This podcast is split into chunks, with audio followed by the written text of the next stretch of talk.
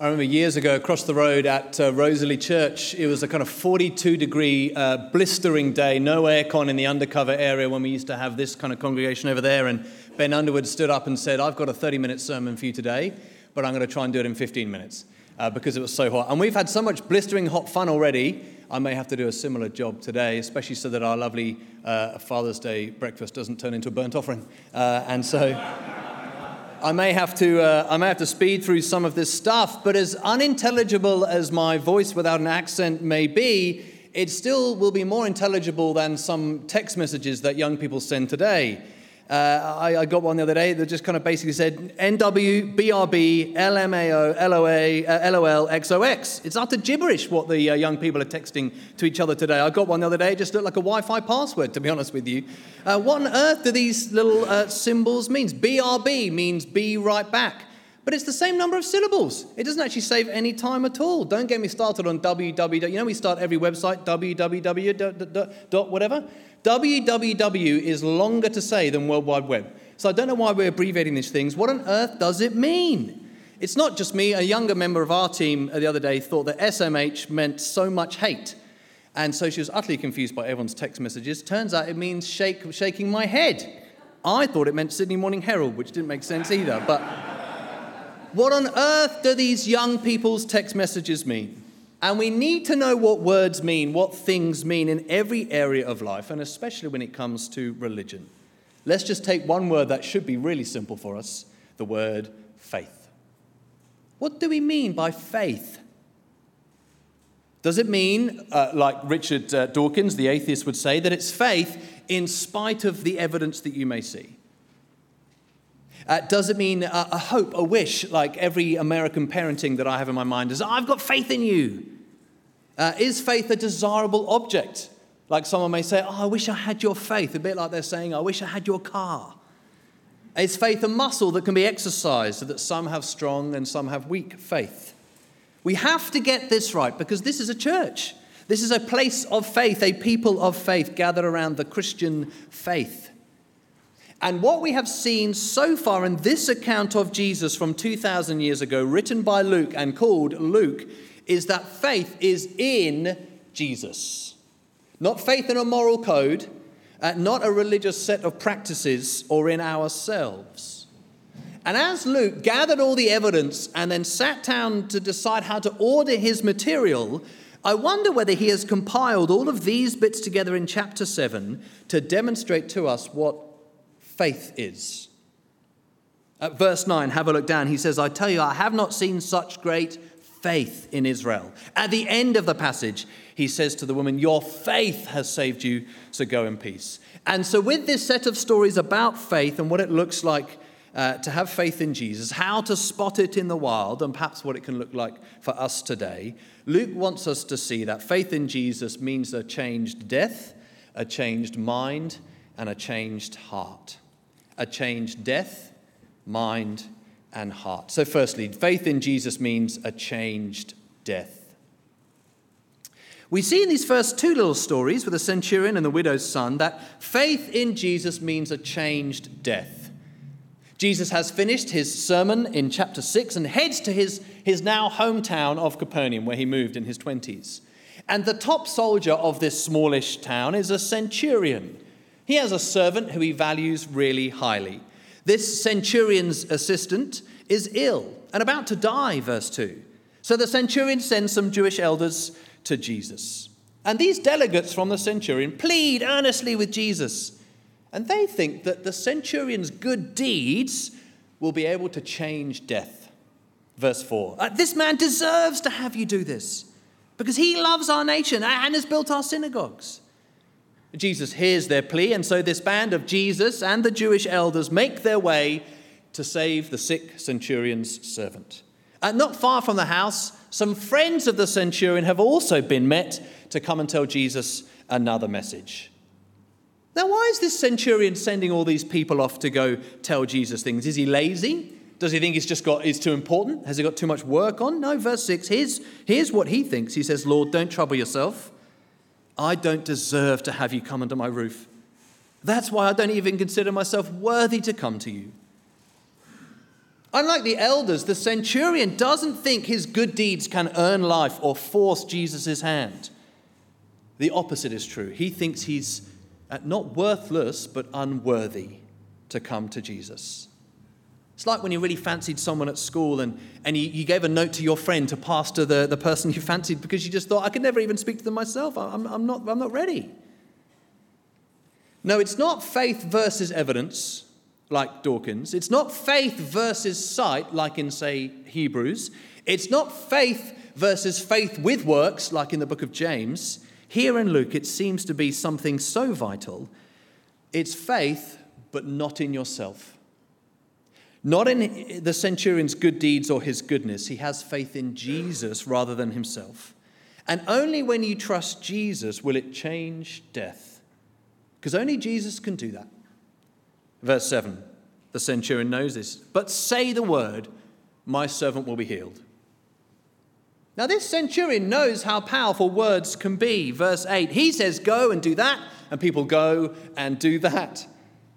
The centurion knows he can change people's lives, but he knows that only Jesus can change people's deaths. And Jesus, amazed, uses this as a teaching tool to the crowd. He says, I tell you, I haven't found such faith in all Israel. The friends go back and find the servant well, life snatched from the jaws of death. No medication needed, he doesn't suffer from long sickness or something that dragged on for months. Jesus' word has power to give life straight away. Faith in Jesus means a changed death. We see that again in our next little story in the town of Nain. With a crowd around him, Jesus passes by a funeral procession by the town gate. This poor woman has already buried her husband, and now she buries her only son. And the town is mourning with her, but nothing can console a mother burying her child. So when the Lord saw her, he said to her, verse 13, have a look down. Sorry, love, but the wages of sin is death. So death is just what happens when you sin. That's not what Jesus says, is it? He says, verse 13, look, death is just part of the life. It's a natural good cycle of picking off the weak members of the herd. It's just science in a meaningless world. no, Jesus doesn't. He says, look, the bad we do in previous lives is played out in this life. So I'm afraid, love, you and he must have deserved this grief and sadness. No, he doesn't. Verse 13, for real this time, have a look down. When the Lord saw her, his heart went out to her. And he said, Don't cry. Don't cry. Now, 10 out of 10 for Jesus' compassion, that he sees a grieving widow and his heart goes out to her. But I'm not sure telling a widow at a funeral of her son, don't cry, is, is 10 out of 10 for sensitivity training. It's like saying to someone who's just finished a marathon, mate, don't sweat, okay? Or it's like popping into King Eddie's and there's a woman in the, in the midst of labor just popping ahead and be like, would you mind just keeping it down a touch, love? This is. don't cry. It's ridiculous unless Jesus is able to fundamentally change death such that crying in this circumstance is no longer the appropriate response. That's the only circumstance under which don't cry is a kind thing to say. So, verse 14, he went up, touched the bier, the little carrying thing, with a coffin on. And the bearers stood still. He said, Young man, I say to you, get up. Which is then followed by this utterly bizarre sentence the dead man sat up and began to talk. And Jesus gave him back to his mother. Again, it's Jesus' words that do the work. Again, it's instantaneous. Again, it's not based on the goodness of the person in need. Instead, Christ has compassion on those confronted with the ugly reality of death. Faith in Jesus means a changed death. And of course, these simpletons for 2,000 years ago, not owning a test tube or having seen YouTube, shrugged their shoulders and said, Well, another dead person's come back to life. It must be a Tuesday. Of course not. These guys saw death all day long. There's a reason we say bless you when someone sneezes. It's because up to about 100 years ago, when someone sneezed, they're basically a goner. They're going to die on the spot. So we want to say bless you as the last words as they go on their way to heaven. They knew far more about death than we do. So how do they respond when the dead man sits up? Verse 16, they're filled with fear. This kind of power in one man is unprecedented. They were all filled with great awe. It's a weak translation. You know, in that Bible study, when someone says, ah, oh, the word fear, I think it really means awe or reverence or respect. And you want to say, no, the word fear is actually best translated the word fear. They're filled with fear and praise God. A great prophet has appeared among us, they said. God has come to help his people. And news spread. The shape of death is changed with faith in Jesus. It's no longer a stop sign or an exitless box. Faith in Jesus means we come to Jesus and say, Change death for me forever, please. Change this graveyard to a garden. Death is different with faith in Jesus. And dare I say, we've experienced that this last year, haven't we? Faith in Jesus means a changed death. Secondly, faith in Jesus means a changed mind. A changed mind. One thing that's new about living back in Australia these last three years is, is I got a text message the other day. It was very important. The police have got in touch with me, just me personally, uh, saying that they're searching for a missing person in the Nedlands area. And it gives a very vivid description of what the person's looked like. An 82 year old man hunched over in, in, uh, in scraggly clothes. I also have, uh, initially, I just thought, I, we don't have these in England. So I was like, wow, they must know I'm a, I'm a top detective sleuth. Like, I can't find my car keys, but presumably I can find this person. Uh, it turns out actually uh, quite a few people get sent this text message and, and things like that. Uh, as it was in the Nedlands area, I did text Gareth Briggs and just say, Are you okay, mate? Uh, and. But what I find it like, it's a very vivid, detailed description. But what I do find distressing is that I wish they'd text us the next day to say, "Don't worry, we found them." Uh, I just assume all these people are wandering around uh, utterly lost. And and here we have a kind of a police hunt uh, from John the Baptist's friends. John the Baptist hears all the stuff that's going on with Jesus, and so he sends two of his guys out uh, on a, to Jesus on a manhunt. G- John the Baptist was the big dog just before Jesus. And so John the, John the Baptist wants to know hey, look, are you the one? Do you fit the police description of what we're looking for? Or is somebody else the Messiah, the Christ, the King, the hope of all Israel? He's having uh, some nerd doubt, Steve. He's with you. So Jesus reminds these Jews hey, just remember the police text message you were given with the ID uh, description that you're looking for. Jews are currently looking for, this is what they would have gotten, for a Messiah, a man of no real physical description, from David's town. Uh, you can spot him because he will heal the sick, give sight to the blind, the deaf will hear, the dead will be raised, and good news will be preached to the poor. If you see this man, great news, verse 23, you're blessed, so long as you don't trip over him. Please get in touch with friends if you find him. These men and John the Baptist want to have faith in Jesus. So, what does Jesus do? Does he say, just summon up faith within yourselves, believe in yourselves, and it will all come true? No, he reasons with them. He engages their mind. He quotes ancient texts. He presents evidence and proof that he is one to have faith in because he is trustworthy. The police profile of a Messiah is miracles, and so Luke has arranged around this material all the miracles one would need, the exact set you would need to be persuaded that Jesus is the Messiah. Faith in Jesus means a changed mind. So when people say, I wish I had your faith, we can respond, What you really wish you had is my evidence. So Dawkins is wrong. Again, it's not faith in spite of evidence, it's faith from the evidence. And even when John's followers trickle back to John to tell him, Don't worry, we've got the guy now, verse 24, he keeps persuading the crowd. John the Baptist was special. That's why you all went into the desert to go find him. And Jesus is even more special, he says. John was the warm up act, the trailer, the starter. Jesus is the headline act, the whole movie, the main course. And while tax collectors and Roman soldiers and many others saw the evidence and came to John to be washed and now want to follow Jesus, the Pharisees, they're not interested. The experts in the law, they rejected John, so they reject Jesus. It's not a lack of proof, but a lack of change of mind. And so Jesus compares this generation of Pharisees to a bunch of kids in the marketplace singing a song, verse 32. We played the pipe for you, you didn't dance. We sang a dirge, you didn't cry. Jesus is saying, We did happy music, you weren't happy. We did sad music, you weren't sad. You know, John didn't party. You said he had a demon. I do come and party. You say I'm a drunkard.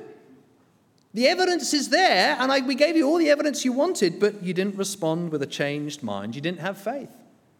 You wouldn't change your mind. And we've seen this kind of both sides of the coin in the last 20 years. 20 years ago, Jesus was too moral, too self righteous, and so people reject him. Now, Jesus isn't moral enough. He doesn't stick with the morals of the day, so they reject him, rejecting both sides of the coin. Faith is not a lack of evidence, but faith in Jesus is a mind changed on the evidence, which is exactly what our third uh, uh, uh, thing and uh, final story has. Faith in Jesus means a changed death, a changed mind, and finally a changed heart. A changed heart. Well, Jesus is partying again in this last story about faith. He's at a Pharisee's house, a man named Simon. And they're all reclining at a table not like the upright tables we have now, but kind of three sofas around a little kind of coffee table, and everyone's got their head on their, on their uh, elbows, and uh, their feet will be away from the food, stinky from walking through the camel dung or whatever's going on, and dusty and things like that. And everyone's heads are in the middle, and the feet around the outside. And, uh, and houses without windows, and uh, in small towns like these would have been. Uh, uh, big public dinner parties would be far more public than today. And so at this meal, verse 37, a woman in that town who lived a sinful life, learned that Jesus was eating at the Pharisee's house. So she came there with an alabaster jar of perfume. And as she stood behind him at his feet, weeping, she began to wet her feet with her tears, and then she wiped them with her hair, kissed them, and poured perfume on them. Now, if you haven't heard this story before, it sticks in your mind like almost no other. Uh, and not just because it's the only time we use the word alabaster. Uh, it's because it's so intimate, this story. It's so lovely, it's so warm. But not for the host, verse 39. Once again, we get a but for the Pharisees. Uh, if this man were a prophet, he would know who's touching him and what kind of woman she is, that she's a sinner. It's disgusting, disgraceful, this whore. Doesn't know, doesn't Jesus know who this woman is? And the great danger is that we'd be with Simon here pointing the finger at a sinful woman amongst us, wondering what Jesus is doing with her and for her. It's a struggle for me. We have a tendency towards decency. So Jesus tells him and us a story. Jesus says, Hey, two people owed money to a certain moneylender. One, 500 denarii, one, 50. Neither of them had the money to pay him back, so he forgave the debts of both. Now, which will love him more? Simon replied, and I don't know if he knows he's about to make a bit of a wally of himself, but he says, I suppose, I suppose the, the one who had the bigger debt forgiven? And so Jesus unpacks the story for the listeners with the woman still there and Simon in the room. He says, Simon, you gave me no water for my feet. She wet my feet with her tears. Simon, no kiss from you. She hasn't stopped. Simon, no oil for my head. She poured some on my feet. Simon, you have not been forgiven much, seen by your little love for me. You won't do the hard work of spiritual accounting to realize you're in debt. It may not be as much as her, but it's more than you can repay. And a man in debt is a dead man. And you won't take an honest, hard look at yourself or me because you're too busy judging her.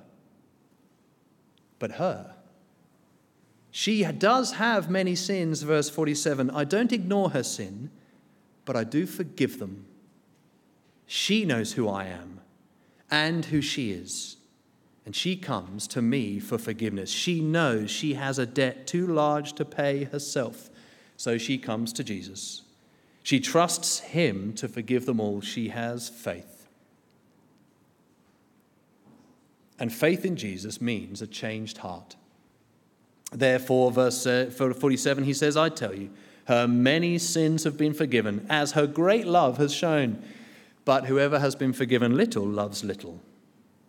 And if the centurion at the start is the great model of, of great faith, this woman is a model of great sin, of great forgiveness, and great love for Jesus.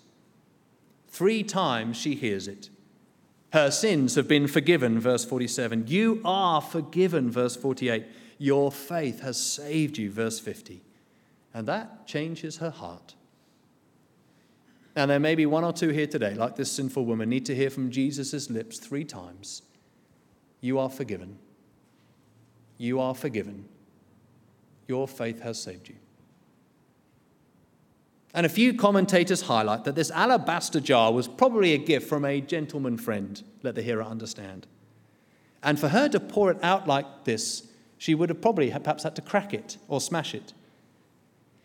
And a few commentators highlight she is saying, I'll never need this again. I'll never need to cover myself up again, to hide again, to go out there again to search for love. I've now got Jesus. And we think sometimes faith is this look, if you just love Jesus enough and have, you know, faith, maybe, just maybe he might think about forgiving you. But it couldn't be clearer. We are dead. We are in debt. We cannot pay, but come to Jesus, be forgiven all your debt, and that will change your heart to love him. That's faith. Faith in Jesus means a changed heart. And Luke, with great economy of words, gives a hint here of how this will happen. See, in any other room, this lady, she is the topic of conversation. She is the one who is questioned and doubted. In every other room, people would shout, Who do you think you are? and whisper about her behind her back. She'd never leave a room in peace. But in this room, notice who the crowd ends up questioning and doubting. Here, only one person is asked who they think they are, and it's not her, it's Jesus. It's like the scorn in the room, the doubt, the guilt in the room has shifted from her to him. Her faith in Jesus has led her to him, and with him by her side, he leaves with people asking, Who does he think he is? Whispering about him behind his back. What does her faith in Jesus get her? She, for the first time in a long time, leaves in peace. I'll pray.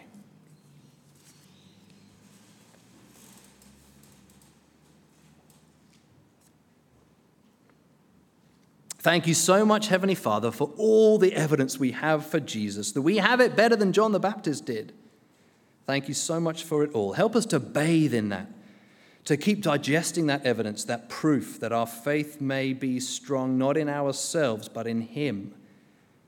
And would it help us, Lord, to know our changed death, to keep changing our minds, that they would be continually renewed, and that it would change our hearts that for those of us who have forgotten how much we owe, we would cast again our minds to who we are without Jesus and hear from him this great assurance that we are forgiven, and with that, leave in peace. Amen.